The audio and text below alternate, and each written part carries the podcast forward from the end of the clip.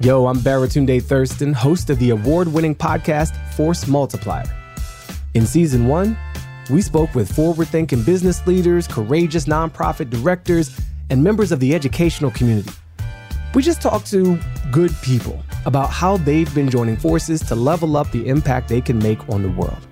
Because whether we're talking about climate action, mental health, inequality, anywhere from our educational system to the workplace, the challenges we face today are just too big to be handled alone, even by the biggest and most well meaning of organizations.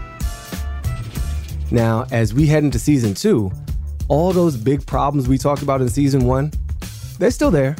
Some of them have new and unwelcome challenges and twists added all the time. But we've also only just scratched the surface of what's being done to tackle those problems. We're living in this time where technology can be used to divide and make things worse, but we could also use it to put those tools in service of opening minds, of bridging divides, and most importantly, to get things done. Do you remember getting things done?